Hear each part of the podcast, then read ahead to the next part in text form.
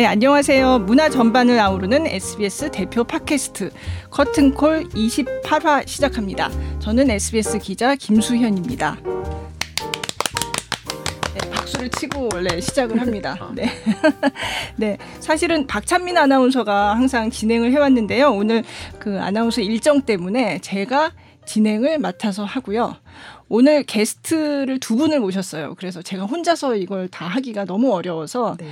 일단 작곡가 겸 지휘자 최재혁 씨를 손님으로 모셨습니다. 네, 안녕하세요. 네 안녕하세요 작곡가 겸 지휘자 최재혁이라고 합니다. 네. 그리고 또 같이 이야기 나눠주실 분으로 금호 아시아나 문화재단 금호 아트홀에서 기획과 홍보를 담당하고 계신 이지영 씨 모셨습니다. 네, 안녕하세요. 금호 아시아나 문화재단의 이지영입니다. 네. 네, 반갑습니다. 네. 사실은 처음에 이거를 이제 최재혁 씨를 초대하자고 한 게 이지영 씨랑 이제 얘기를 나누다가 나온 얘기였어요. 네, 네. 맞아요. 네. 어, 팟캐스트 손님을 이제 어느 분을 부를까를 제가 항상 좀 미리미리 생각을 하면 좋을 텐데 다른 거 취재하다가 갑자기 생각이 나면 어, 누구 누구를 불러야 되지? 네. 물론 항상 그렇지는 않고요. 미리 이제 결정을 해서 하는 경우도 있지만 요번에도 좀 그렇게 급하게 근데 그냥 그게 그냥 얘기를 하다가 너무 자연스럽게 음. 어 재밌겠다 음. 네. 그래서 이제 어, 얘기가 된 거예요. 네 사실은 최재혁 씨는 뭐 본인 입으로 자랑을 하기는 그렇겠지만 제네바 콩쿨 역대 우승자 중에서도 최연소인가요? 네, 네. 음. 어 그게 몇 살? 23이요. 어, 그렇구나. 네, 네, 어, 그 자랑을 전에는- 하시는 거네요. 그 전에는 또 다른 분이 네. 조광호 작곡가라고 아. 한분 계세요. 네, 아, 그러니까 제네바 국제 콩쿠르의 작곡 부문의 최연소 우승이라는 기록을 가지고 계십니다. 네, 네. 그게 2017년도인가요? 네 2017년 어, 겨울이었어요. 네. 맞아요.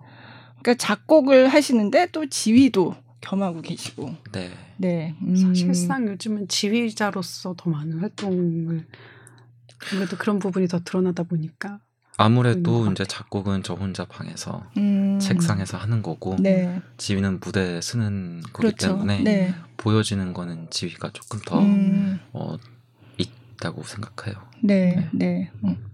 일단 좀 전에도 말씀드렸지만 이지영 씨하고 얘기를 하다가 이제 최재혁 씨를 오늘 게스트로 초청을 하자 이렇게 됐는데 음, 시작이 올해 베토벤 탄생 음. 250주년에서 맞아요. 얘기가 시작이 네. 됐었어요. 네. 어, 이제 올해가 베토벤의 해다 보니까 아무래도 베토벤의 음악에 집중하는 그런 기획이 많이들 보이는데 네. 저희는 사실은 베토벤에게 집중하는 시간은 이미 2017년에 시작을 했어요. 음. 그래서 베토벤의 시간 1720이라는 네, 시리즈를 2017년부터 해왔는데 네. 이게 좀 줄임말이고요. 사실은 베토벤을 듣는 시간 2017년 to 2022년 이게 이제 원래 저희가 아. 의미했던 그 시리즈의 이 제목이에요. 치- 그럼 2022년까지 그렇죠. 네, 네. 네. 그러다 보니 까 저희는 사실 그동안 모든 실내악들을 다 한 번씩 훑어왔었고요. 네.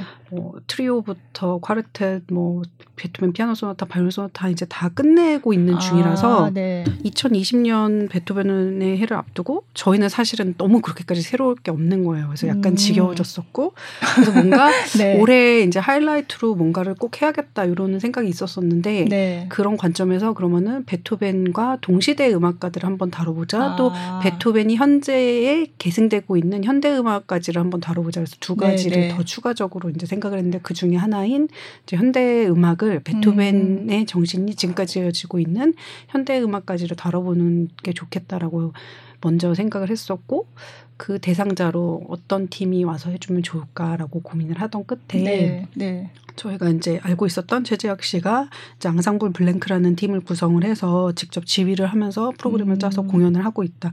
새로운 시도들을 여러 가지를 하고 있다라는 거를 알게 돼서 이왕이면 네. 네. 재혁 씨한테 한번 의견을 음. 여쭤봤더니 낙점을 받았고. 네. 아우, 너무 영광입니다. 그랬더니 네. 하루 만에 네. 프로그램을 쫙 짜가지고 어, 그래요? 네, 뭐 공연명부터 해서 네, 프로그램을 네. 쫙 짜가지고 보내주셔가지고 네. 저희는 그냥 어떻게 생각하냐 이런 음. 프로그램 하면 어떻겠냐라고 했을 때 뭐 좋을 것 같은데요 뭐 이런 대답이 올 줄 알았는데 아예 프로그램을 아예 다 짜가지고. 이거 이거 이거 이거 몇, 어. 몇 분씩 제목은 베토벤이 상상한 미래 딱 이렇게 해서 음. 주셔서 아. 네 거의 완벽하게 저희가 서로가 필요로 했던 게 정확하게 맞아 떨어지는 아, 그런 그러니까 제목부터. 프로그램까지 네. 어, 어떤 뜻을 가지고 그렇게 만드셨는지 좀 말씀을 좀 해주시면 좋을 것 같아요. 어 일단 어 과장님께서 그리고 과장님께서 뭐라고 해야 될까요? 네. 저를 네. 금호 아시아나 문화재단에서 네. 그런 제안을 받았을 때 네, 어, 이건 정말 완벽한 기회라고 생각을 했어요. 네, 왜냐면 제가 기회가 왔다. 네, 네, 그런 것도 금호 이제 무대에도 그쵸, 한번 네, 서보고 네. 싶었고 네, 네, 게다가 제가 가장 존경하고 또 좋아하고 하는 작곡가 분이 이제 베토벤 베토벤이거든요. 네, 음악을 시작할 때부터 음, 지금까지 변함없이 음, 베토벤의 악보는 항상 언제나 봐도 어, 새로운 게 넘치는 네, 그런 악보들인데요. 네, 그래서 베토벤 어, 250주년 공연 아 너무 좋다. 음, 그러면은 어, 뭐가 있을까 상상을 했는데 네, 어, 그냥 바로 어, 생각이 났어요. 베토벤이 상상한 미래. 음, 베토벤 관점에서는 현재가 네. 미래니까. 근데 음, 베토벤 그렇죠. 2020년이 베토벤의 관점에서는 먼 미래죠. 그쵸. 네. 엄청난 네. 미래고 네. 네, 그 시대 베토벤 시대 때 베토벤은 현대음악 작곡가였고 음, 당대에는 네. 당대. 네, 네, 네. 그래서 아 금호에서 어떤 의도로 저희한테 네, 네. 제안을 하셨는지 아, 저도 딱 알 수 있었고 네, 그래서 어떤 곡들을 할지도 바로 바로 음, 제가 알던 곡 중에 네, 어, 많이 떠오르고 네. 사실 많은 곡들을 이렇게 걸러야 했었어요. 아 왜요? 그 너무 하루- 많아서 네. 음. 하고 싶은 게 너무 많아서 하고 싶은 게 네. 너무 많고 또 베토벤이랑 연결되는 명곡들이 너무 많은데 아, 음, 네. 그러면 뭐 전부 다 소개를 다 여기서 나열하기는 음. 어렵더라도 좀 주요 뭐 어떤 네. 작곡가들의 작품인가요? 어, 총 여- 일곱 분의 네, 네. 작곡가들의 작품들이 연주가 되는데요. 네. 네. 어, 곡들은 총 여덟 곡이에요. 아, 베토벤의 곡에 네. 두 작품이 네. 아, 세 작품이 연주가 되고 음, 그래서 어 베토벤이 1800년대에 빈 악파라고 네, 하잖아요. 네. 네.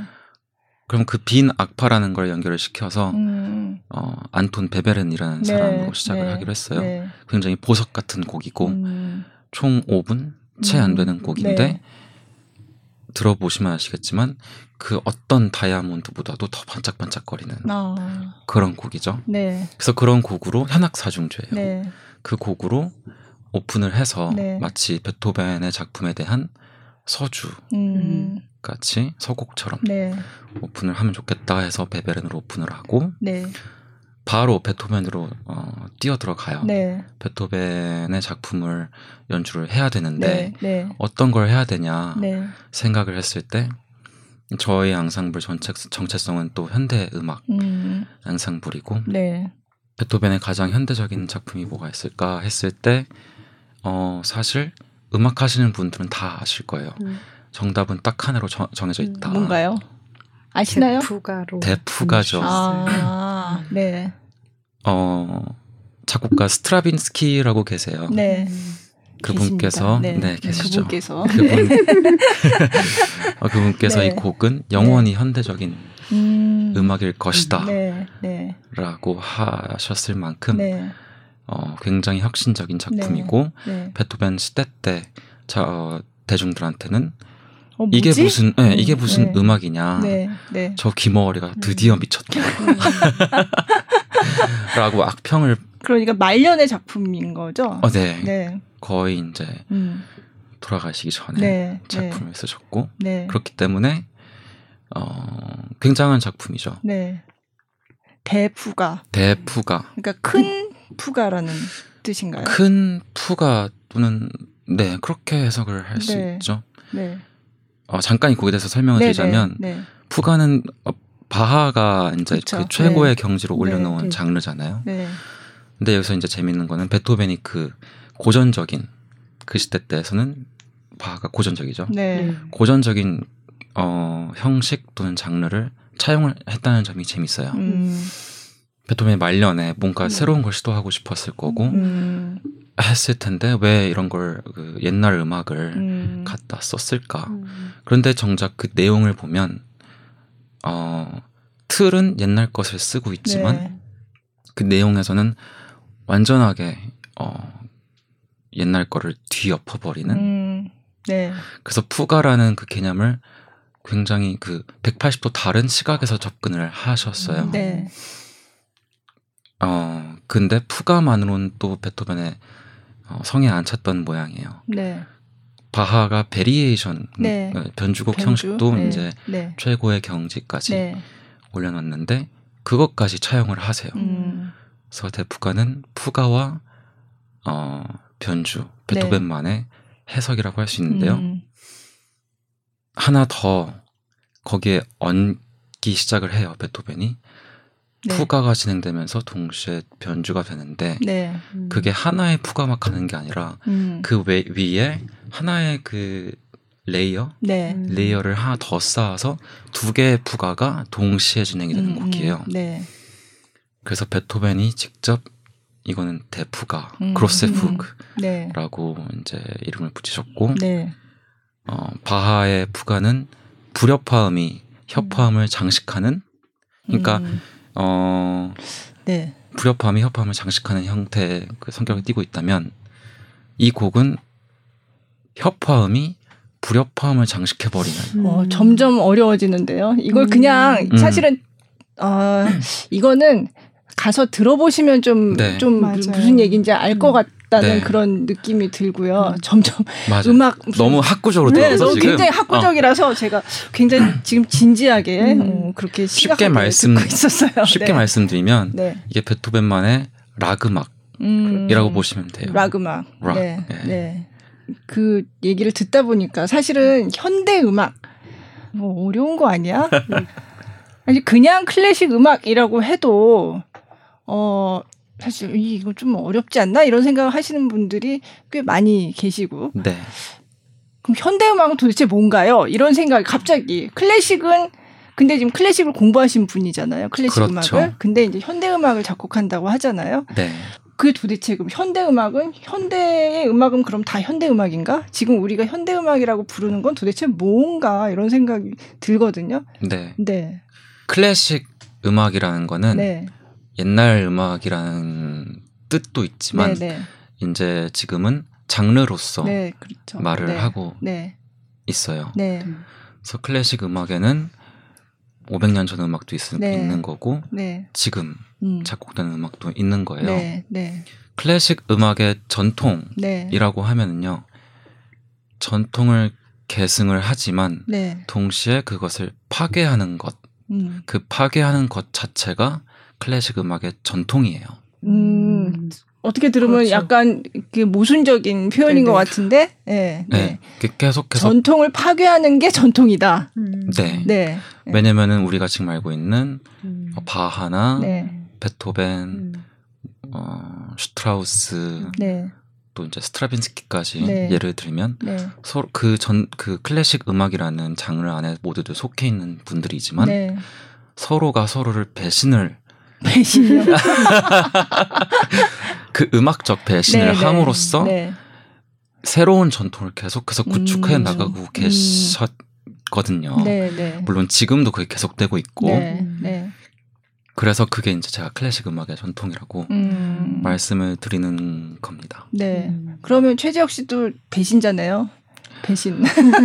그 배신 개혁자? 어, 개혁자 지금 배신이라고 표현을 하셨으니까 제가. 어, 이 배신이라는 게꼭 어, 아니, 오해하지 네, 네. 아, 그렇죠. 마셔야 될게 네, 그. 부정적인 말이 아니고요. 네,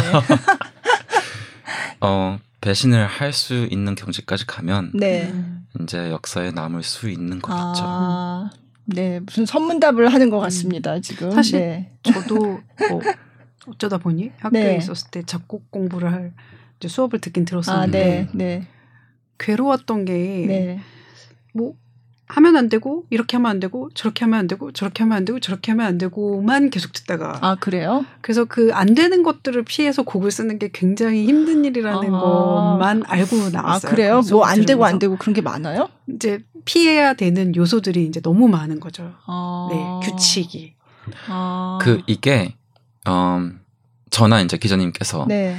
바하, 바하의 스타일로 작곡을 한다. 네, 네. 그러면은 바하가 이미 확립해 놓은 그렇죠. 그 어떤, 음악들에서 네, 스타일이 네. 보이는 규율들이 네, 있어요. 네, 바하가 이건 이렇게 해야 돼라고 한건 음, 아니지만 우리가 지금 옛날 작품을 봤을 때 아, 요렇게는 했지만 요렇게는 절대 안 하시네. 음. 그렇기 때문에 아, 그럼 저거는 아 그러면 하면 안 불법인가 되겠구나. 봐. 네. 네. 네. 그 시대에 있었던 그 시대만의 규칙들이 항상 있는 거죠. 네, 그럼 네. 그 다음 세대에 가서도 이제 그 시대의 이전 시대의 규칙만 따랐던 자들은 네. 저희는 저희는 이제 더 이상 그들의 이름을 알지 못하는 거고 네. 혹은 네. 가끔씩 그렇게 잊혀진 음. 자들을 발굴해서 이제 또 그들의 음악 연주하는 그런 이제 뭐 음. 각 시대의 전문 뭐 연주자들이 있기도 하고 하지만 아까 재혁 씨가 얘기했듯이 어떤 그 해당하는 시대 에 틀이 있는데 네. 그걸 거기 깨고 예, 네. 그 전통에 충실하되 음악적으로 충실하되 거기서 새로운 것들을 음. 자기가 얹어서 보여줄 수 있는 자가 새로운 예술가고 새로운 아티스트고 그리고 역사의 이름을 역사의 남겼고 이름을 남기고 네. 네. 이렇게 250년이 흘러도 여전히 사람들이 음. 베토벤으로 전 세계가 이제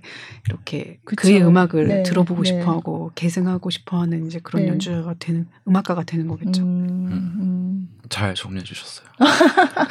그래서 제가 모신 거예요. 아, 완벽합니다. 네, 이 둘이서 하다 보면 둘이 하다가 둘 다 말문이 막힐 때가 있어요. 아. 근데 누군가는 말을 이렇게 계속 이어가야 네. 되니까 네, 그래서 오늘 같이 삼각구도가 네. 아주 좋더라고요. 네, 네. 약간 현대 음악 하면 이제 사람들이 느끼는 그런 음. 어, 불협화음 음. 이게 무슨 멜로디가 뭔지도 모르겠고. 네. 음. 그 저도 사실 작곡을 지금 한지 한 11년 정도 네, 네. 됐어요. 네. 근데 제가 현대 음악이 아름답다라고 네. 느낀 거는 불과 한 6년 정도밖에 음. 안 됐어요. 아 잠깐만요. 그러면 처음에는 음악 공부를 할 때 뭐 악기를 공부를 하셨나요? 제가 옛날에 하셨나요? 어, 동네 학원에서 네. 바이올린을 아, 바이올린을 하셨구나. 배웠고, 네. 와어 그리고 잡았다 나. 아마추 아마추어 유스 오케스트라 뭐 이런 거를 아. 다니다가 네. 이제 저희가 네. 그 음악적인 거는 아마추어한테 바라지도 않고 다음번 네, 홍보 네. 영상에 바이올린을 연주하는 아 최수혁 씨를 그러니까. 등장시켜요. 네, 네. 바라지도 않고 네. 어 이제 손가락 돌아가기 쉬운 걸 하잖아요. 네, 네. 음. 하다 보니까 모차르트나 뭐 하이든 이런 걸 네, 했었어요. 네. 네. first 했었거든요. 오. 네. 제가 그래도 멜로디는 연주를 했어요. 네, 네. 어. 근데 작곡을 하게 된 계기가 그 멜로디가 너무 예쁜 거예요. 음. 아. 하이든이나 모차르트는 어, 상대적으로 단순하잖아요. 네, 간단한데 너무 예뻐가지고 너무 예쁜데 저렇게 간단할 수 있, 다면 음. 어 나도 저렇게 한번 예쁜 거 한번 써봐야지 음. 하면서 작곡을 하게 된 거예요. 아. 음. 그럼 작곡하시는 분 중에 그러면 악기나 이런 거 한 번도 연주를 뭐 배우거나 이러지 않고도 하시는 분들이 계세요? 어 제가 아는 작곡가분 중에 네, 네. 그 김택수 작곡가라고 계시는데 네. 악기를 하시는지는 잘 모르겠어요. 네, 근데 네. 그분이 화학 전공이세요. 아. 그렇게 하다가 이제 전향하신 아, 분들도 네, 네. 꽤 있어요. 어. 저희 이번에 그 음. 1월 30일에 공연하는 재혁 씨가 골라준 레파토리 중에 제나키스도 네. 건축가 아. 출신이고 네. 그냥 건축을 했다가 아니라 정말 유명한 건축가인데 작곡을 네. 음, 음. 그렇구나. 그래서 그 아. 건축가적인 마인드, 네, 네. 그 테크닉, 네. 수학적 네. 이런 네. 거를 이제 악보에 음. 음, 근데 참 재밌는 게 이제 인상이라는 거는 정말 네. 우리가 이렇게 어떤 곡에 대한 인상을 뭐 네. 정보를 미리 듣고 네. 또뭐 연주자에 대한 것도 사실 마찬가지인데 네. 또 그렇게 듣고 들으니까 또 뭔가 이런 되게 큰 어, 틀이 있는 뭔가 것. 있는 거 어, 역시 건축가가 쓴 곡이라서 역시 네. 뭔가 다르구나 뭐 이런 네 음. 조금 정보를 좀 알고 듣는 게 좋은 것 같긴 해요. 물론 어떤 분들은 아 그냥 정말 백지 상태에서 딱 듣고 느끼는 게 그게 그렇죠. 맞다 이, 이런 음, 측면도 음. 있기는 한데 저는 그래도 조금 이렇게 좀 알고 가면 좀 이렇게 다르게 들리는 게 분명히 있는 것 그런 같더라고요. 부분을 좋아하시는 네. 분들이 클래식 음악을 더 좋아하시는 것 같아요. 음. 이제 당연히 어떤 음악을 들었을 때 느껴지는 첫 번째 인상이나 쉽게 네, 들어오는 네. 이제 멜로디 같은 것도 있고 네. 또 알고 뭐 그 음악에 대해서 혹은 그 작곡가에 대해서 좀 더 알았을 때 다르게 느껴지는 그런 것들이 있잖아요. 네, 그런 네. 게 알수록 더 많은 게 들리는 게 음, 클래식의 매력이지 않을까. 네, 네. 음. 그렇지만 클래식 음악을 듣는 분들 중에서도 현대 음악이라 그러면 아, 갸우뚱 하는. 분들이 많잖아요. 네. 네. 저는 이렇게 막 즐겨 듣는 거는 아닌데 네. 어떤 때에 따라서는 음 그냥 손이 가는 뭐 음, 이렇게 음. CD가 있거나 네. 좋게 들을 때들이 네. 가끔씩 네. 있었어요. 네. 그러니까 음. 그 크게 저는 저도 이렇게 막 현대 음악까지 어떤 작곡가가 어떤 곡을 어떤 이유에서 했다까지 공부를 하거나 찾아보고 막 이렇게 듣는 게 아니어도 네. 그냥 그런 곡이 주는 인상들이 현대 음악에서 드, 느껴지는 그런 네, 것들 네. 있잖아요. 네. 그리고 또 때로는 어쩌다 보니까 집에 이제 CD가 있어서 네. 듣다 보니까 되게 음, 좋게 네. 들리는 네. 어떤 어, 뭐 이상 앤더슨 씨가 녹음한 윤희상 CD가 아, 있는데 네. 그 CD도 굉장히 손이 잘 가요. 네. 네. 네. 또 연주도 너무 잘하셨고 네. 네. 음. 굉장히 명상적인 네, 부분이 네. 있는 것 같아요. 네. 확실히. 음. 네. 맞아요. 저 그 전에 그 최재혁 씨가 출연했던 어, 어떤 다른 유튜브 컨텐츠를 보니까 그런 얘기가 나오더라고요. 그 대학 그 줄리아드 지금 줄리아드 네. 공부하고 계신데 그 버클리랑 이렇게 비교를 해가지고 버클리 뭐 이런 얘기를 하는 게 나오는데 네. 거기서 이제 버클리는 왜 일반인들은 버클리 음대를 굉장히 많이 알잖아요. 최고의 음악 네, 대학이죠. 네, 그렇죠. 버클리랑 그럼 줄리아드는 이렇게 작곡을 공부한다 그래도 그럼 뭐가 다르냐? 그러면 일반 버클리는 보통 이제 뭐 대중 음악 뭐뭐 그런 쪽에 강한 그런 네. 학교로 알려져 있고 네. 그 줄리아드는 이제 클래식이 전문이잖아요. 뭐 재즈도 있고 뭐 네. 그렇지만 근데 그러면 그러면 대중음악에서 작곡을 공부한다는 거 하고 네. 클래식 쪽에서 작곡을 한다는 게 완전히 다른가요? 배우는 음. 것도 다 다르고 그래요? 굉장히 구체적인 질문이네요. 어, 어, 아주 좋은 네. 질문인 네, 것 같아요. 네, 일단 그 전에 네, 그 말씀드리자면 네, 버클리 음대는 네. 아, 기자님께서 말씀하신 것처럼 대중음악을 네, 이제 가르치는 네, 학교고요. 네, 네, 줄리어드 음악원은 그렇죠. 네. 어, 음악원 줄리어드, 줄리아드 뭐죠? 원래 음악원이 아니라 이게 음악 음악원이긴 학교- 한데 줄리어드 예술학교라고 예술- 하는 하여튼 왜냐면은. 이게 줄리어드가 어, 음악도 있고 네. 어, 맞아요. 저 그 얘기도 들었어요. 네. 무용하시는. 분들이 예, 줄리아드에서 공부하신 분들이 네. 계시더라고요. 예. 근데 이제 음악원이라고 하죠. 네, 네. 음. 하지만 이제 음악과 네, 연극 예술 그리고 학교 뭐, 네 예, 예. 그렇게 순수 예술을 네. 가르치는 학교예요. 그래서 네, 이렇게 네. 대중과 수, 순수 음, 음. 이렇게 구분을 하시면 될것 네, 같고 네. 어. 그 기본기 같은 거, 그러니까 네. 대중음악 작곡과 순수 음악 작곡의 기본기, 네. 예를 들어서 도미솔, 네, 네, 네. 뭐, 어, 1도, 5도, 예, 예. 요런 거, 네. 요런 건 다 똑같이 배우죠. 그렇죠. 음. 예. 근데 차이점은 네. 어, 대중음악은 대중이 들었을 때 좋아하는 곡을 써야 되고 음. 좋아할 거를 써야 되고 음. 또 그게 어, 쉽게 접근이 돼서 모든 사람의 그러니까 다, 대다수의 사람한테 공감이 되고자 네. 하는 것이 그 대중음악의 하나의 목적 중에 하나라고 생각을 네. 해요. 네. 그게 다는 아니겠지만 네, 네. 예. 하지만 예술 순수 음악에서의 작곡은 어 대중이 뭘 좋아할지도 분- 물론 분명히 조- 중요하겠지만 네. 어그 무게감은 나 작곡가가 어떤 거를 표현하고 싶으냐 네. 음. 어떤 어 새로운 거를 네. 실험해 보고 싶냐 음. 이런 아이디어가 네. 어 더 전반적으로 깔려 있는 것 같아요. 음. 그래서 음. 사람들이 좋아할 만한 거를 음. 니즈에 맞춰서 네. 쓰는 것과 나만의 니즈에 맞춰서 쓰는 것. 음. 아. 그렇게 구분할 수 있나요? 음. 또 구체적인 커리큘럼도 좀 다르지 않을까요? 그러니까요. 같이 이제 네. 작업을 하는 대상들이 그렇죠. 좀 다르고. 음. 네. 음. 그러다 보니까 이제 어 클래- 에, 대중 작곡은 R&B, 뭐 음. 발라드, 네. 팝 이런 걸 써서 네. 많은 사람들과 음. 이제 공감을 하려고 하고요. 음. 클래식은 사라, 사실 많은 사람들의 공감을 못 사기 때문에 또 비판을 받죠. 근데 네. 이렇게 보시면 될 것 같아요. 네. 왜 우리가 그 이상 네. 소설가 이상 네. 계시죠? 네. 또는 어 지금 살아계신 과학자 중에 네. 음. 우리가 아는 사람이 누가 있나요? 살아계신 과학자?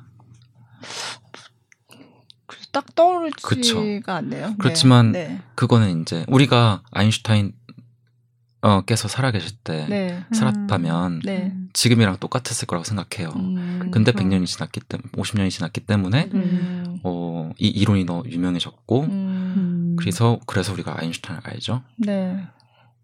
50년 후에는 지금 저희가 모르는 과학자들의 이름을 미래의 사람들은 너무나 친숙하게 알 수도 있을 거라고 음. 생각을 해요. 음. 어, 그런 전문, 약간 전문성을 띠는 분야가 이제 순수예술 작곡이지 않나. 음. 근데 사실 요즘은 그 구분도 조금 그렇게 딱 정말 이렇게 정말 뭐 칼로 뭐 자, 자르듯이 그렇게 딱 나눠지는 게 아니라 사실 뭐 이렇게 같이 하는 분도 있고 예, 같이 하는 거. 좋죠. 요새 네, 네. 홍대 인디 밴드 가보면, 네. 어, 저거는 완전 현대 음악인데? 네, 라는 네, 것들도 네, 있어요. 네, 네. 음. 그러니까 결국에는 좋은 음악은 다 통한다. 다 음. 통하게 돼 있고. 음, 그리고 대중음악 하시는 분들 중에서도 왜, 어, 나는 나의 길을 가련다 해가지고 뭔가 만들었는데 대중은 이해를 못하고 뭐 그런 분도 이게 계실 것 같아요. 네, 그렇죠. 네, 그렇죠. 네. 네. 시대와 맞지 않는 네. 너무 앞서가거나 간다거나. 네. 네. 어쨌든 이제 일, 그게 벌써 이름부터 대중음악 이렇게 돼 있으니까. 그쵸. 네. 네. 음. 대중이 굉장히 중요한 음악인 거죠. 그 음. 음. 악 그렇게 근데, 따지면 어, 클래식은 아싸 이런 건가요 혹시? 굉장히 완전 현대 저 음악은 구석에. 스스로 아. 아싸인가요? 근데 어떻게 보면 예전에 그게 그런 음악의 순수 음악, 대중음악이라는 구분 자체도 사실은 뭐해요. 네네 음. 좀 그런 느낌은 들어요. 왜냐면 네. 모차르트는 둘 다였거든요. 그렇죠. 네. 네. 네. 이게 구분된 게 사실 베토벤 아 살짝 그랬지만 멘델스존 다시 와서는 다시 또 음. 대중음악이었고 네. 네. 그게 근데 그때 대중일 수밖에 없던 대중음악일 수밖에 없던 음. 이유가 네. 어 레코딩이 없잖아요. 음. 어뭐 유튜브가 없고 네, 스파티파이가 네, 없고 하니까 사람들이 음악을 아. 들을 수 있는 기회는 아 공연장에 가서 공연장에 가는 그렇죠. 것뿐이었고 네, 네. 그게 현대음악이 음. 동시에 대중음악이 될 수밖에 아. 없는 아. 상황이었다고 네, 생각을 네, 해요. 네, 음, 그게 그 중요하네요. 네. 네, 네. 네, 그래서 현대음악 아 막 그 와 얘기가 굉장히 심오하면서 굉장히 넓게 흘러가는데 네. 그, 제- 근데 재미가 네. 있을지 모르겠네요. 재미가 네, 있- 저는 네. 재미가 있는데 저도 아, 굉장히 네. 재밌어요. 들으시는 네. 분도 재밌어야 될 텐데. 네. 그래서, 계속 예. 그러니까 이제. 이렇게 마치 상상하게 돼요. 음, 음, 바흐 다음에 시대에 이제 누군가는 좀 더 대중성을 향해 갔던 자가 있을 거고 음, 네. 누군가는 그 전통에 따라갔던 자가 있을 거고 네. 이게 말하자면 점점 점점 계보가 갈라지는 거잖아요. 네, 네, 뭐 당연히 바흐 이전에도 네. 그 당시에 이제 그랬겠죠. 그 송이. 있고 네. 다 이제 그 당시에 음악들이 있는 거니까. 그런데 또 팝음악에도 혹은 대중음악에도 다 자기들의 계보가 있잖아요. 네, 네. 네. 뭐라고 우리가 순서를 뭐 여기서 이렇게 뭐, 작곡가 예, 이름을 예. 대면서 말을 할 수는 없겠지만 네, 네. 음, 말하자면 뭐 신하이가 있다가 서태지가 있다가 음, 음. 또막 그렇듯이 그런 네. 그런 각자의 계보가 있을 네. 텐데. 음. 그러니까 뭐 팝 음악 이런 것도 좋아. 뭐 이를테면 케이팝 이런 것도 들으세요? 아, 그럼요. 뭐안 음. 들을 이유가 있나요? 어. 음, 그 옛날에 제가 친한 친구가 네. 어, 조성모 팬이었어요. 아, 네. 그래서 저도 조성모를 따라서 많이 들었었는데 아. 뭐 그런 거 좋아하고 네, 네. 조성모 발라드. 음. 또제제 세대가 소녀시대 세대거든요. 아, 네. 네. 네. 원더걸스랑 네. 어, 네. 어, 텔미 뭐 이런 거. 아, 네. 그렇죠. 예. 네. 그거는 또 그것대로 또 매력이 있고. 네. 네. 음. 그래서 제가 꼭 그 청취자분들께 드리고 싶었던 말은 네. 현대 음악 아까 말씀하셨던 것처럼 너무 어렵고 이미 아, 거부감 생기고 우리가 보통 알고 있는 쿵쾅 띵땅 하는 게 현대 음악이잖아요. 네. 아, 띵 이러고 막. 아, 그럼요. 네. 꽝 말고. 네. 네. 근데 이게 그 작곡가들은 아름답기 때문에 그렇게 음, 썼을 거란 말이에요. 음. 그 작곡가들한테는 음, 이게 아름답게 들렸기 때문에 음. 악보에 이렇게 적었는데 음. 어 저도 항상 궁금해요. 이게 왜 그 사람한테는 아름다웠을까? 음. 사실 베토벤도 마찬가지예요. 맞아요. 곡이 지금 너무 익숙해서 네. 자연스럽지만 어, 이 곡이 왜 베토벤한테는 아름답게 다가왔을까? 음. 관객분들께서도 음. 저희 공연 오셔서 네. 그이 작곡가는 도대체 왜 여기서 아름다움이라는 음. 걸 어, 찾았고 또 음. 느꼈을까? 음. 그리고 왜 우리한테 이걸 공유를 음. 하고 싶었을까? 네. 그 관점에서 보면 음. 조금 더 그 접근하기가 쉬워지지 네. 않나. 왜 네. 우리가 음. 처음 친구를 사귈 때도 음. 이 사람이 알고 싶어야 되고 궁금한 게 있어야 되고 어 그렇게 하려면 또 굉장한 노력이 들어가잖아요. 네. 네. 마찬가지로 음악도 어 궁금해하고 알고 싶어하고 그 노력 네. 사람 사귀는 그 노력만큼만 음. 어, 투자를 하신다면 조금 더 현대음악이랑 친해질 수 있는 계기가 되지 음. 않을까. 음. 그런 생각도 해요. 네. 근데 오히려 사실은 현대 미술도 네. 비슷한 지점이 있잖아요. 그렇죠. 우리가 막 이 점으로 이루어진 그림, 뭐 혹은 완전 한 바탕색으로 이루어진 그림을 보면서 이게 뭔지 꼭 설명을 할 수가 없고 네. 이제 작가는 그런 그 그림에 대한 평을 남기죠. 이거는 뭘 의미하는 거고, 난 네. 이걸로 구성된 뭐를 꿈꿨다. 만 이제 이런 종류 얘기를 하면 아 그런가 보다 하고 보면서 네. 보지만 사실은 이게 정확하게 나한테 그렇게 작가가 의도했던 바가 정확하게 그대로 다가오진 않잖아요. 근데 사람들이 굉장히 많이 현대 미술은 조금 더 더 쉽게 받아들여 주시는 것 같아요. 때로는 현대 이거를 음악에 비해서는 네, 그렇죠. 현대 음악에 비해서는 현대 미술도 어렵죠. 네, 근데 이제 그냥 네. 뭐 어떤 무슨 뭐 예를 들면 뭐 대림 미술관에서 네, 전시를 네, 하고 네. 시립미술관에서 뭐 유명한 현대 미- 미술가가 전시를 한다고 음, 할때 네. 그러면 맞아요. 그냥 가서- 요즘 좀 보면은 네. 그런 전시회는 좀 음. 많이 젊은 네. 분들이 그냥 많이 보기도 가시는 것 하고 같아요. 네. SNS 사진도 찍어서 올리고 네, 그거 네. 만 그게 들어간 굿즈 같은 거 사용하면서 어 네. 이렇게 하니까 예쁘네. 음. 막상 작가는 전혀 그걸 의도하지 않았을 수도 있어요. 네, 근데 네. 맞아요. 자기 그림을 이렇게 뭐 어, 전혀 다르게 맞아요. 구성을 네, 해서 네. 다르게 잘라서 이제 막 네. 그런 막 미술품이 나오고 그러잖아요. 근데 사실 현대 음악도 꼭 이거를 막 이 인상이 뭘 의미하는 걸까? 여기서 쿵쾅 딱 하는 게 음, 음, 어, 무슨 무슨 무슨 뜻일까? 무슨 소리일까? 혹은 어떤 멜로디에서 기인한 걸까 생각하지 않고 그냥 뭐 들어봤을 음. 때 받아들여서 나는 이런 네. 기분이 들었어가 음, 음. 나쁘지 음. 않으면 네, 그냥 있는 네. 그대로 열린 마음으로 들으시고 그냥 거기서 느껴지는 인상을 가지고 어떤 좋은 자극이 나한테 될 수 있다면 네. 네. 그걸로도 충분히 좋은 음악회가 되고 네. 충분히 좋은 음악이지 네. 않을까. 맞아요. 네, 네. 꼭 저- 아름다워야 된다. 뭐 네, 이게 네. 어떤 걸 의미한다라는 걸 꼭 알아야 된다라든가 뭐 그렇게 생각하지 않으셔도 네, 되지 네. 않을까라는. 그래서 저는 가끔 그런 생각하는데 예술가들이 뭔가 익숙했던 것만 계속 보여주는 게 아니라 뭔가 세상을 좀 낯설게 볼 수 있게 네, 뭔가. 새로운 걸 보여주는 하기. 네 사람들인 것 같다는 생각이 들 때가 맞아요. 있어요. 네. 예. 네. 물론 예술 많이 듣던 작품을 이렇게 접하거나 그러면은 아 뭐 그냥 되게 친숙한 멜로디 흘러가는 대로 듣지만 또 그것도 굉장히 새롭게 연주하는 사람이 있을 수 있잖아요. 그러면 갑자기 어 이걸 이렇게 할 수도 있구나. 그러니까 어떤 뭔가 내가 모르고 있었던 어떤 새로운 세계를 열어서 보여주는 그런 게 예술의 한 역할이지 않을까 그런 음. 생각을 할 때가 있거든요. 네. 그래서 그런 측면에서는 현대 음악이 뭔가 굉장히 낯설게 이렇게 바라보게 하는 그런 효능이라고 해야 되나요?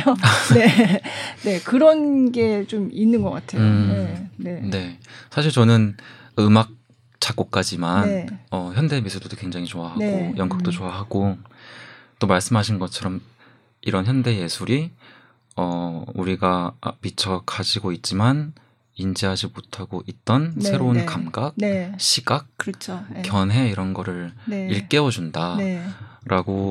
가, 똑같이 생각을 하고 또 예술가로서 예술이 경제, 정치, 문화 그 모든 것에 최전선에 있다고 네, 네. 생각을 해요. 음, 음. 왜냐면 이렇게 새로운 걸 제시하고 나서 그 새로운 어, 어, 자극이 네. 이제 다른 분야에서 번뜩이는 아이디어를 이제 음. 또 영향을 줄 수, 네, 스파크를 네. 줄수 있는 거라고 그, 네, 생각도 네. 하고. 네, 네. 어, 굉장히 뭐 중요한 얘기를 하고 있는 것 같은데. 네. 네, 맞습니다. 제가 공감을 하게 되는데요. 음, 조금 얘기를 바꿔보면, 네. 제네바 콩쿨에서 작곡 부문에서, 네. 어, 우승을 하셨고, 네. 음, 근데 작곡은 그럼 콩쿨을 어떻게 하는 건가? 이게 좀 음. 궁금해요. 예. 네.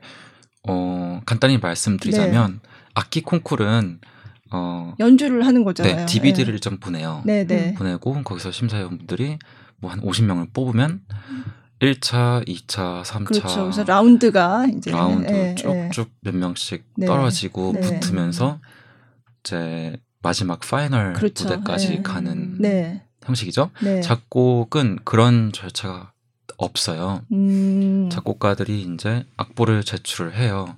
이번 연도 뭐 콩쿨은 작곡 부문이고 네. 어떤 장르로 네. 그러니까 어떤 뭐 협주곡이 협주곡, 네. 네. 어, 현악 사중면 현악 네. 사중주로 심사를 할 거다라고 네. 공고가 뜨면 이제 음, 그, 장르를 그 렇게 결정을 해서 알려주나요? 그, 네. 아. 그래서 예를 들어서 제가 나갔던 2017년 네. 제네바 콩쿨 작곡 부문은 클라리넷 협주곡 아, 작품들을 그렇게 딱 정해주는구나. 네. 네, 네, 할 거다 네, 네. 하면 이제 제가 클라리넷 써서 내거나 네. 있는 걸 내거나 네, 하는 네. 거예요. 그렇게 해서 악보를 보내죠. 네. 음. 악보를 보내면 심사위원들이 어 그럼 좀 기간을 주겠네요. 그게 한 1년 발표나고 반 나서. 정도 공고가 음. 나오죠. 아, 네. 아, 네. 심사위원 분들께서 모여가지고 네. 바로 그 작품들이 열 100개가 나왔던 네. 뭐 50개가 나왔던 음, 200개가 악보를 나왔던 보고. 네. 악보만 보고 네. 어딱 세 작품을 뽑아요. 음. 제네바 콩쿨 같은 경우에는 그랬어요. 네, 네, 다른 네. 콩쿨은 모르겠지만 네. 그래서 딱 세 명을 뽑아서 그 세 명만 초대를 하는 거예요. 네. 음. 제네바에. 네. 그럼 바로 이거는 그 파이널 음. 무대로. 그러니까 뭐 여러 라운드를 거치는 게 아니라. 네. 네. 아. 왜냐면 저희가 가서 직접 곡을 쓸 수가 없잖아요. 그렇죠. 네. 네. 곡 쓰는데 최소한 그렇죠. 네. 재밌겠다. 아, 네. 최소한 아 물론 여기 그 서울 예고 네, 서울예고는 제가 안 나와서 잘 모르지만 네. 얘기 들었을 때 네. 입시를 그 방에 가둬놓고 어, 그, 아, 네, 방을 제공하고. 아, 제공하고 가둬놓고 그 곡을 쓰게 감금하고. 곡을 쓰게 한다고 하더라고요. 어. 근데 전혀 상상을 못하는 일이고 저는 네, 네. 어 요것도 그렇고 어 네. 하여튼 그래서 작곡하는 시간이 오래 걸리기 때문에 네, 네. 저도 몇 개월이 음, 걸리고 아. 그래서 바로 파이널로 음, 초대가 됐고. 네. 네, 그럼 이제 연주를 이제 하는 거죠. 그 네. 세 곡을. 네 콩쿠 측에서 음. 뭐 네. 오케스트라, 지휘자 다 제공을 네. 하고 네. 그냥 공연을 보는 거예요. 아, 저희는- 그러면은 그 협연자 오케스트라는 다 똑같은가요? 그세 작품에 대해서? 오케스트라는 오케스트라랑 지휘자는 똑같아요. 네, 네. 근데 이제 협연자는 달라요. 달라요. 아, 달라요. 아. 세곡 다 하긴 너무 그럼 힘들어요. 협연자를 누구를 되게- 배정받느냐에 따라서 네. 좀 달라질 수도 예민할 있지 수 않나요? 그것도. 근데 음. 그런 불만이 없게 네. 네. 어, 잘 해요. 음. 어, 다 이제 네, 잘하는 연주자로 수 없는 예, 예, 사람들로 음. 네. 음. 하셨고 그래서 저희는 누가 1등인지 3등인지 모르지만 음. 누군가는 1등이고 누군가는 네, 네. 3등인 상태에 가기 아, 때문에 그럼 이미 입상은 결정된 상태로 그럼요. 가는 거네요. 네, 그래서 음. 굉장히 바로 그냥 파이널리스트, 네. 네, 결선 진출 이렇게. 그 대우도 굉장히 좋았고 어. 저희도 경쟁 관계 이런 게 아니라 네, 어 이미 어 우린 다 상을 어, 우리 탈 어. 우리 친구야 친구 뭐 밥 같이 먹고 아. 술 같이 마시고 하면서 아, 그렇구나. 어떤 국가의 음, 아, 구성원들이었어요 그 당시에? 어, 되게 공교롭게도 네. 저랑 동갑인 한국 친구가 또 있었어요. 아, 아, 그래요? 그렇구나. 네. 윤한결 작곡가라고. 아, 네. 윤한결. 네. 네. 네. 그래서 음. 저랑 한결이랑 이제 네. 한국이었고, 네. 어, 이스라엘. 이스라엘 음. 작곡가가 또한 아, 분 그렇구나. 계셨었어요. 네. 음, 신기하다. 그런 식으로 진행이 되는구나. 예.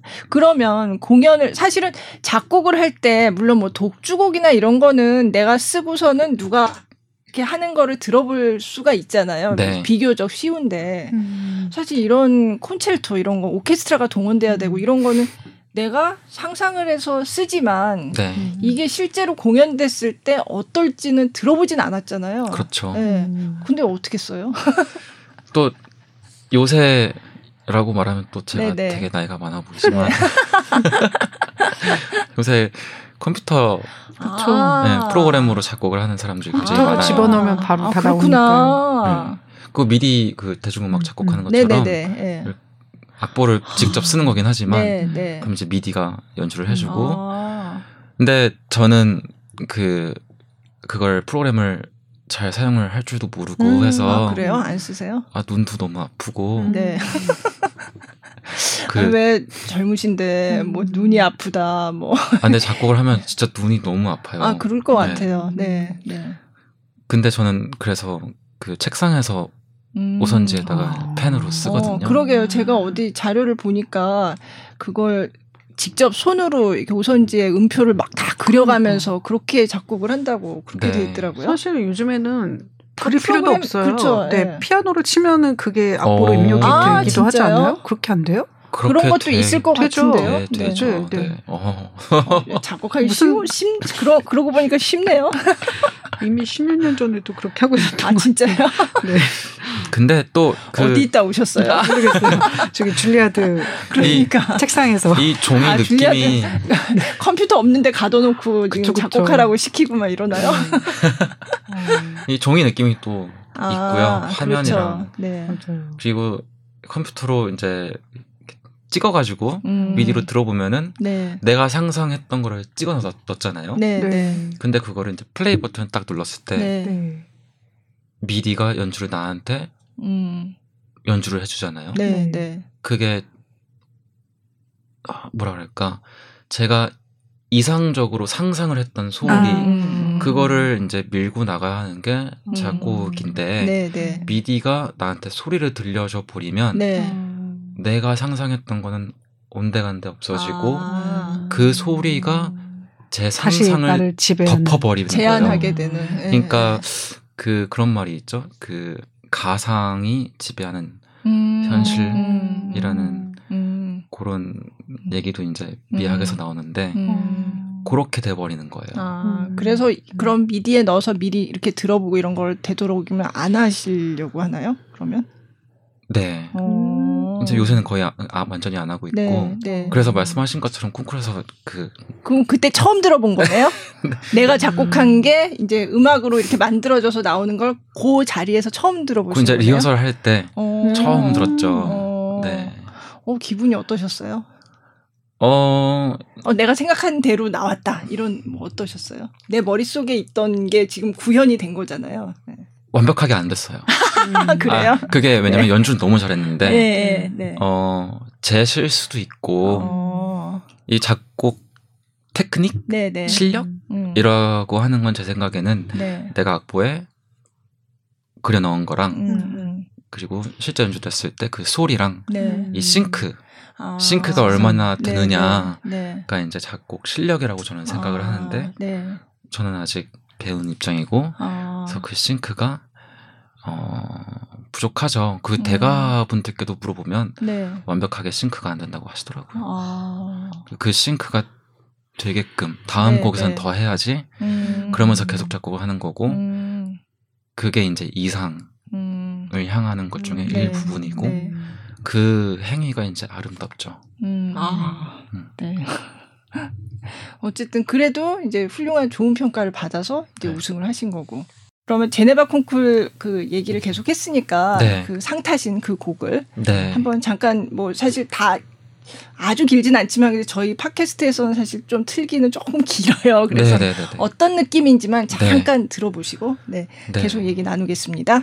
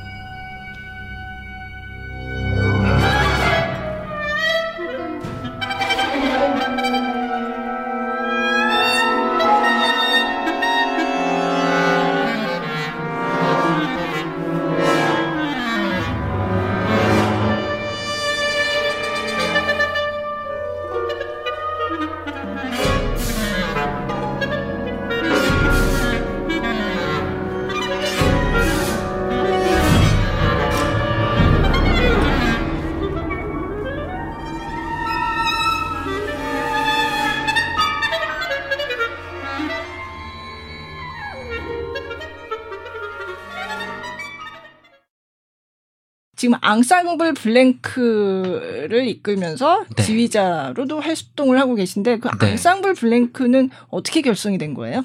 앙상블 블랭크는 네. 블랭크는 비었다는 blank 그렇죠. 그건가요? 그, 그 영어 단어. 네, 네. 그건데 네. 2015년에 네. 제가 아직 줄리어드 음악원 학, 학부 네. 재학 중일 때제 네. 학교 친구들과 음. 함께 네. 어, 연주를 하고 싶다라는 생각을 같이 했고 네. 음. 근데 이게 아무리 한국인이지만 네. 유학생들은 네. 한국에서의 그 연주 기회가 음. 게다가 이제 재학 중일 때는 많이 없어요. 네. 음. 네.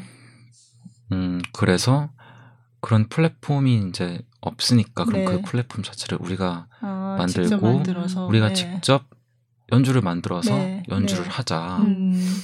하는 이제 순수한 네. 마음으로 한 네 명 정도 저까지 아, 네. 포함해서 네. 실력을 같이 음. 하기로 했고 네. 그 이듬해에 네. 이름을 그래도 하나 정해보자. 음, 처음에는 그럼 이름이 없이 그냥 시작을 하셨고. 예, 네. 저희 처음에 시작한 게 이제 양주에 있는 장욱진 미술관이라는 네. 곳인데 네. 어, 저희 줄리어드에서 음악하고 있는 사람 학생들이다. 네. 네. 근데 미술관 너무 예쁜데 음. 여기서 저희가 음악을 좀 하고 싶다. 네. 음. 그런 식으로 아, 했어서 네. 어, 줄리어드에서 하는 누구 누구 누구 누구 음. 이렇게 공연을 했었지만 네. 이름 있는 게 더 좋겠다. 아. 음. 그래서 저희가 머리를 맞대고 네. 어떤 이름을 해야 되냐. 음. 근데 이게 되게 어렵더라고요. 그렇죠. 이름을 네. 여기 장명하시는 분이 괜히 돈을 받는 게 아니에요. 네. 네.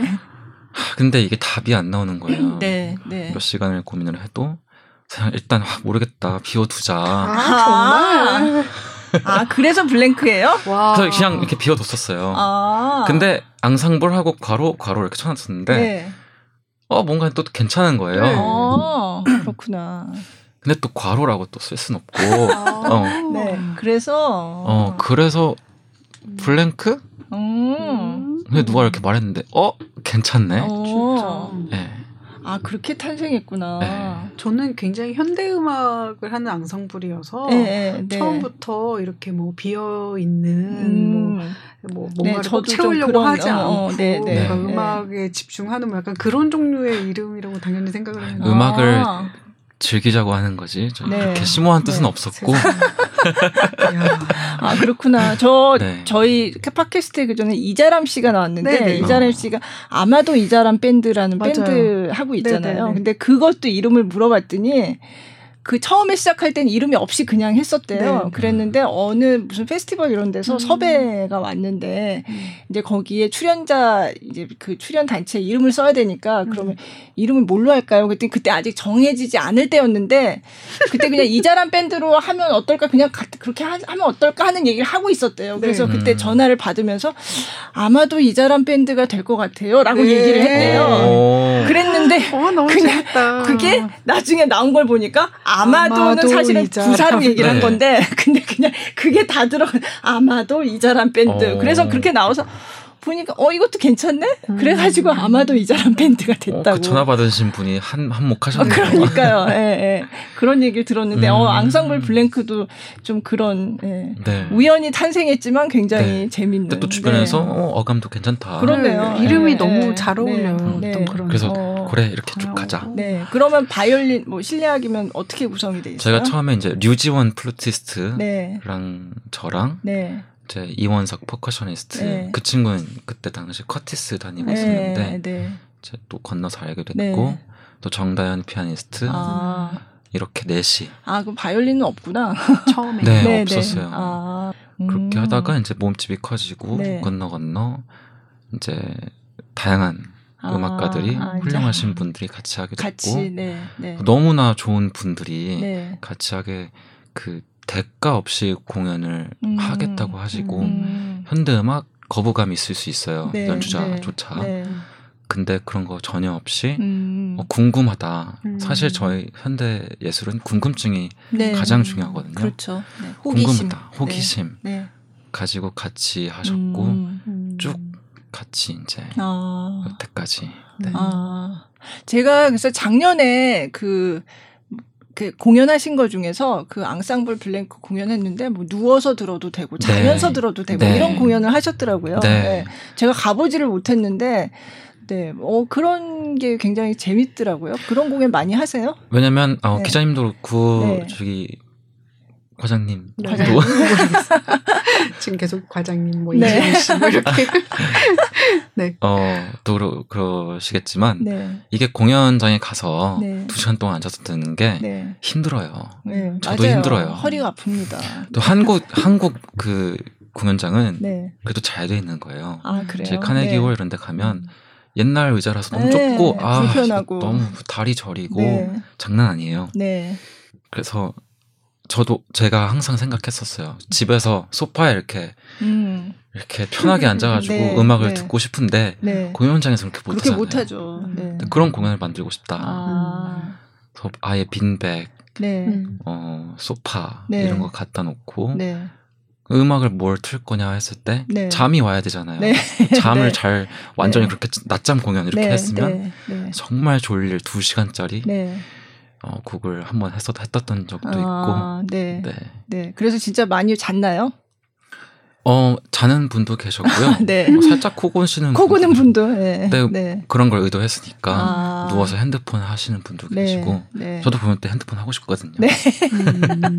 그래서 그런 네. 거 네, 했었죠. 음, 아, 그러니까요. 그런 그런 공연을 왜 못해 이런 생각이 맞아요. 들더라고요. 그렇게 네. 하니까 현대음악이 이제 거부감이 없어지긴 음, 하더라고요. 네, 네. 음, 음, 몸이 편해지니까. 네. 그럼 그때 최재혁 씨가 작곡한 곡을 연주를 한 건가요? 그 낮잠 공연은 네. 미국 미니멀리즘 작곡가 음. 몰튼 펠트만이라는 작곡가인데 아, 네. 두 시간이 넘어가는 곡이에요. 아, 근데 처음부터 끝까지 네, 아 이게 미, 묘 미세하게 다르지만 네, 네. 어 굉장히 비슷하게 들리는. 네. 음. 그러니까 미세하게 들리는. 일반적으로 다르지만, 말하면 네. 지루한 음, 곡이에요. 네, 네. 음.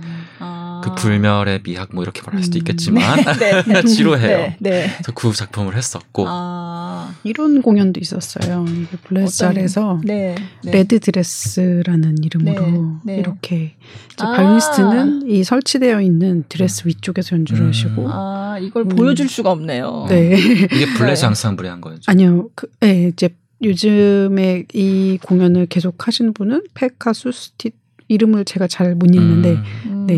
네. 그 그러니까 바이올리니스트가- 페카쿠스시토라는 분이고 음, 그러니까 설명을 하자면 이게 연주복이 치마가 엄청나게 그렇죠 사다리 네. 위에서 하시는 거고 그 네. 치마 자락이 바닥까지 이어지는데 쫙 이어져서 그 이어지는 바닥 바닥에 관객들은 누워서, 누워서 어. 네. 음악을 듣는 벗는 거죠. 네. 그리고 이거를 디자인하신 분은 한국 분이세요. 아, 핀란드에 정말요? 살고 있는 저희 아우성이라는 아, 같이 하면 너무 좋을 것 같은데. 어 네, 재밌네요. 핀란드에 네. 계신 한국 디자인이에요. 네, 네. 그래서 그 옷을 그렇죠. 네, 네. 굉장히 오래 전에 이제 이거를 음. 디자인을 하셔서 이게 네. 이제는 어, 한- 네, 네. 그래서 이렇게 일반적인 공연 말고 네, 무대 구성 자체도 네, 좀 재밌게 네. 하면은 와 클래식 지루해 어려워 현대 음악 음, 음. 시끄러워 음, 이런 거 자체가 그 그런 생각조차 안 들게 음, 재밌어지는 것 음. 같더라고요. 네. 그러니까 일단 호기심이 좀 네, 생기더라고요. 눈이 네. 재밌으니까. 네, 네. 음. 네. 뭐 앞으로 굉장히 현실적인 질문 하나만 해도 네, 네. 네. 그 빈백은 어디서 구해서 아? 그러니까 저도 그걸 다 갖다 놨다 그러는데 그건 어디서 대여가 났을까? 되나요? 네. 아니면 구입을 음. 하셔야 되나요? 어 저희가 그렇게 좀 빈백 같은 데에 앉아서 네. 하는 공연을 두 번을 했어요. 네, 네. 아. 한 번은 강남역의. 부티크 모나코라는 아, 네네. 고급 네. 오피스텔의 네. 라운지에서 아. 했었는데요. 네, 네. 그때 아, 누워서 하는 걸 하고 싶은데 빈백 렌트 네, 네. 네. 검색을 하는데 안 찾아지는 거예요. 빈백 렌트. 네. 네. 네. 그래서 그래서 방석을 그래서. 갖다 놔야 되나 뭘 해야 어, 되나 너무 느낌이 다르니까. 그러니까요. 네. 네. 근데 결국 찾았어요. 아, 빈백 렌트 해준 네. 데가 있나요? 아, 있나요? 그래서 그때는 제가 자비로 네. 아. 빈백을 어, 몇 개나 빌리셨어요? 한 30개 정도 빌렸었고 얼마예요? 궁금하다. 진짜. 빈백 빌리는데 그런 네. 것도 빌리는구나. 어. 그때 어 그러니까 수십만 원 들었던 어. 것 같아요. 100만 원 넘지는 않았던 것 같아요. 아, 빌렸었고 모든 걸 다 빌릴 수 있군요. 빈백. 네. 네. 그리고 사실 저희가 이제 9월달에 국립현대미술관 서울관에서 네, 네. 그때도 같은 형식으로 음, 했었는데 네, 네, 네. 네. 그 미술관 공연 기획하신 분이 네. 저희 그 강남역 그 부티크 거를 공연을 보시고, 네. 벤치마킹 아. 하셔가지고 네. 그때는 어 미술관 측에서 빌려서서. 네 그 아. 다른 또 더 고급 빈백 사서 더 업체 고급 빈백. 어 되게 좋은 데가 있더라고요. 아 그래요? 네. 그럼 협찬을 혹시 아, 받았나요? 현대미술관에서 협찬을 받아서 아, 그렇구나. 음, 네. 미술관이니까 협찬이 됐겠네요. 네. 어. 빈백. 그 공연에서 고급 빈백. 굉장히 궁금했어요. 보면서 저 빈백은 저걸 위해서 샀을 리는 없고 어떻게 어, 구했을까. 그렇구나. 네 어. 그래서 강남역 할 때 누워서 듣고 네, 잘려면 네. 약간의 술이 또 음. 필요하잖아요. 네네. 할 네. 수도 있잖아요. 네. 완벽하다. 그래서 네. 와인도 제가 빌리고 그러니까 와인을 사서 빌려요? 아니, 사서 네. 와인을 빌렸다가 도로 수십 간다. 수십 병을 갖다 놓고 무상 제공을 하고 그랬어요. 와. 아유 그러면 그때 저기 돈을 저기 뭐죠 입장료를 받을 얼마나 공연은 무료 공연. 아 진짜요? 왜냐면 현대음악은 일단 저희가 알리는 게 목적이었기 음, 때문에 음. 또 그걸 보고 현대미술관에서 저기 음. 맥주 협찬 받아가지고 또 맥주랑 빈백 이렇게 해가지고 했었어요. 어. 친하게 지내야겠어요. 네, 현대미술. 현대미술관 어. 괜찮아요. 아 그렇구나. 네. 아, 그럼 그때 먼저 이제 무료로 사비를 들어가면서 했던 공연을 보고 벤치마킹을 음. 해서 네. 어, 그럼 그때는 그래도 연주료는 받으셨겠네요. 그때는 이제 저희 미술관 측에서 그렇죠. 네, 초대 형식으로 했기 아, 때문에 아, 네. 그때 반응이 좋았나요? 그때 굉장히 좋았어요. 어, 어, 그 되게 젊은 분들이 네, 이제 네. 미술관 온 김에 네, 네. 보게 되고 그런 거였는데 음, 음. 편하니까 그렇죠. 네. 또, 네. 또 젊은 제 네, 또래나 네, 저보다 네. 한 세대 위애들은 네. 인스타용으로 또 아, 잠시 머물러 있다가 하기도 하고. 아, 요즘 그 인스타가 굉장히 감성. 네. 인스타 꾸준히 감성. 그런 네. 프로그램들을 하시더라고요. 네. 네. 네. 그러니까 좀 다른 그런 것들을. 게 필요한 것 같아요. 네. 네. 네. 좀 알리고 좀 음. 이런 노력들이 음. 근데 또뭐 어떤 분들은 아 예술가가 음.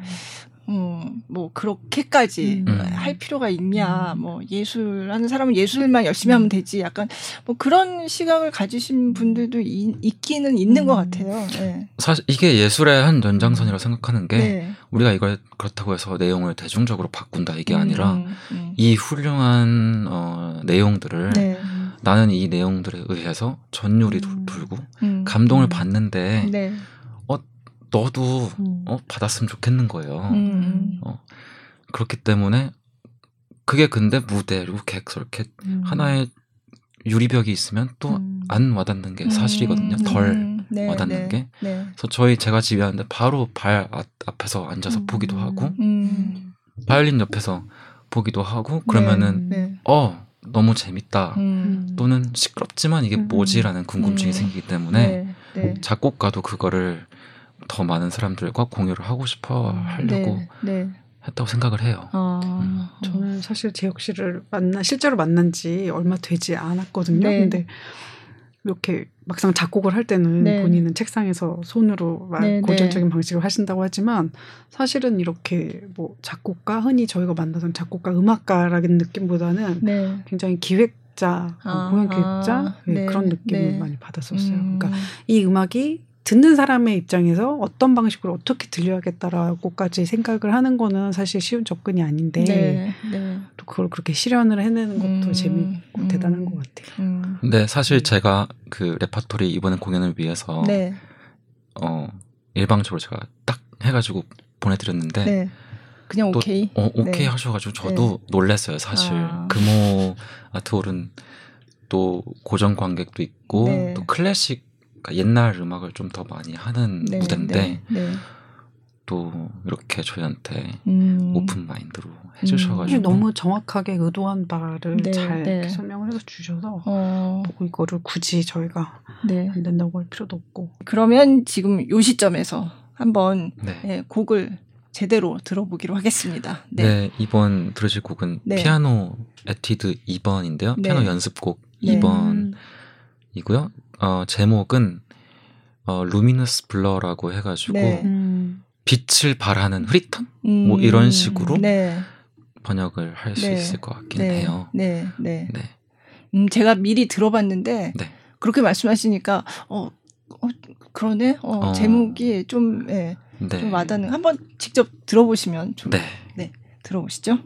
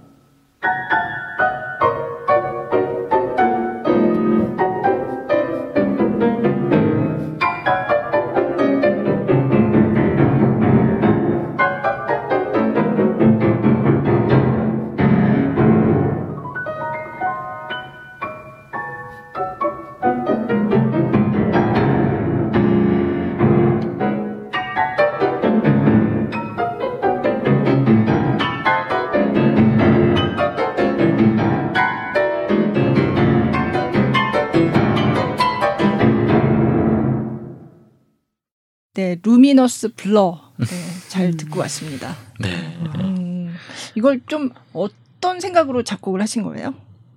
어 이게 작곡하는 과정을 설명하는 게 굉장히 네, 음. 어려워요. 네, 네, 어 저런 네. 방금 들으신 네. 곡의 소리를 네. 음. 상상을 했고 음, 어떻게 쓸 수 있을까, 음, 어떤 악기가 좋을까 네, 음. 상상을 하고 나서 네, 이제 결정하게 된게 네. 피아노고 네, 음. 어, 저런 음향이고 음, 이런 거지 딱 뭐가 뭐다. 아, 네. 어, 이건 좀 어려워요. 음. 근데 또 궁금한 거는 피아노를 연주를 그러니까 아까 바이올린을 했다고 하셨잖아요. 그렇지만 그래도 피아노 곡을 쓰신단 말이죠. 예.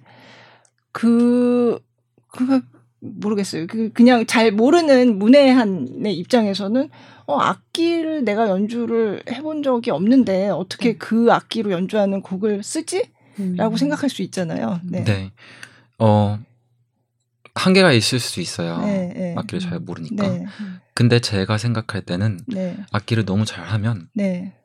음, 오히려 본인이 가지고 있는 그 테크닉, 음. 악기 테크닉에 매몰돼서. 어, 그, 네, 그 네. 박스가 생겨버려요. 네, 네. 음. 그걸 모르는 상태에서 네, 네. 그냥 쓰면은 음. 그런 음. limit가 네, 네. 없으니까 네. 뭐 피아노 연주자들이 피아노 연주하는 거, 네. 대가들이 와서 master class 하는 네, 거, 네. 연습하는 거 친구들이 네. 다 보고 그렇죠. 예. 음, 내가 하지만- 직접 치지는 않더라도 예. 그리고 이제 그렇죠. 악보 가장 네, 중요한 네. 악보 열심히 그렇죠. 공부하고요. 네. 네. 하긴 그렇죠. 사실 그러니까 생각해 보면 지휘자가 오케스트라를 지휘를 한다고 해서 모든 악기를 다 연주할 수 있고 그런 거는 아니잖아요, 사실은. 그쵸. 네, 네, 네. 네. 네. 그래도 참 어려운 일인 것 음. 같아요. 예.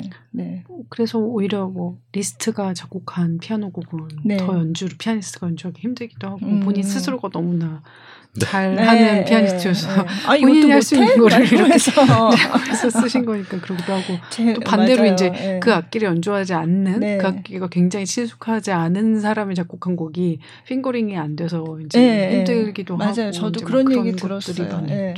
뭐, 뭔가 썼는데 그 악기에서 소화할 수 없는 음역을 넣은 음. 곡이 뭐 그런 얘기 제가 들은 어, 적이 있어요. 음역까지 이제 이걸 착각을 하고 네, 작곡했다라면 그건 네. 완전한 작곡적 거고 예를 들어서 슈베르트 슈베르트 곡이 되게 연주하기 어렵다 그래요. 네, 네. 음, 맞아요. 슈베르트가 그 굉장한 피아니스트가 네, 아니었고 예, 어 그분도 책상에서 또는 기타로 음, 작곡을 예. 하셨고 네, 네. 아, 때문에- 기타로요? 어 돈이 없어서 피아노가 없었다는 후문이 아, 그래요. 네. 어, 네. 전에 들은 아. 피아노는 저기 어디 가서 앉을 수 어, 있었다. 어. 근데 어떻게 그렇게 쓸 수 있지? 그렇죠. 그러니까요. 네. 근데 그래서 이게 피아니스트적이지 않아서 아. 손이 불편하다 그래요. 아. 음, 그렇지만 명곡이 네, 나왔죠. 네. 그거는. 어, 그렇죠. 네.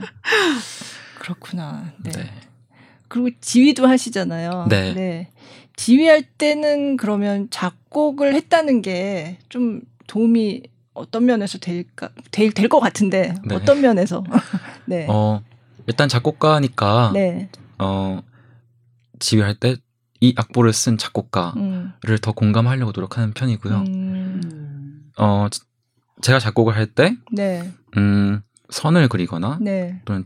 점을 찍거나 네. 스타카토 또는 네. 테누토 네. 이런 하나하나 그릴 때 네. 이걸 그려야 할지 말아야 할지 음. 굉장한 고민이 들어가는 과정이거든요. 아, 네. 그렇기 때문에 이제 베토벤의 악보를 봤을 때 네. 거기에 점이 있다 음. 또는 선이 있다. 음. 그럼 베토벤은 그걸 쓸 때 굉장한 고민을 했을 거라고 저는 음. 생각해요. 아, 네. 그렇기 때문에 그걸 악보를 꼭 지켜야 한다고 생각을 음. 하고 아, 네. 해석이라는 그, 음, 음. 그 틈, 네. 네. 그 틈은 그런 걸 다 지키고 나서 스타카토를 할 때 이걸 얼마나 짧게 할까 음. 이거를 결정하는 거가 해석이라고 생각을 하지 네. 작곡가가 스타카토를 썼는데 어 내 주관적인 생각에 여기는 스타카토가 안 어울린 것 같아라고 해서 이걸 음. 배제시킨다면 네, 네. 그거는 해석의 범주에 들어가지 않고 아, 불법이다.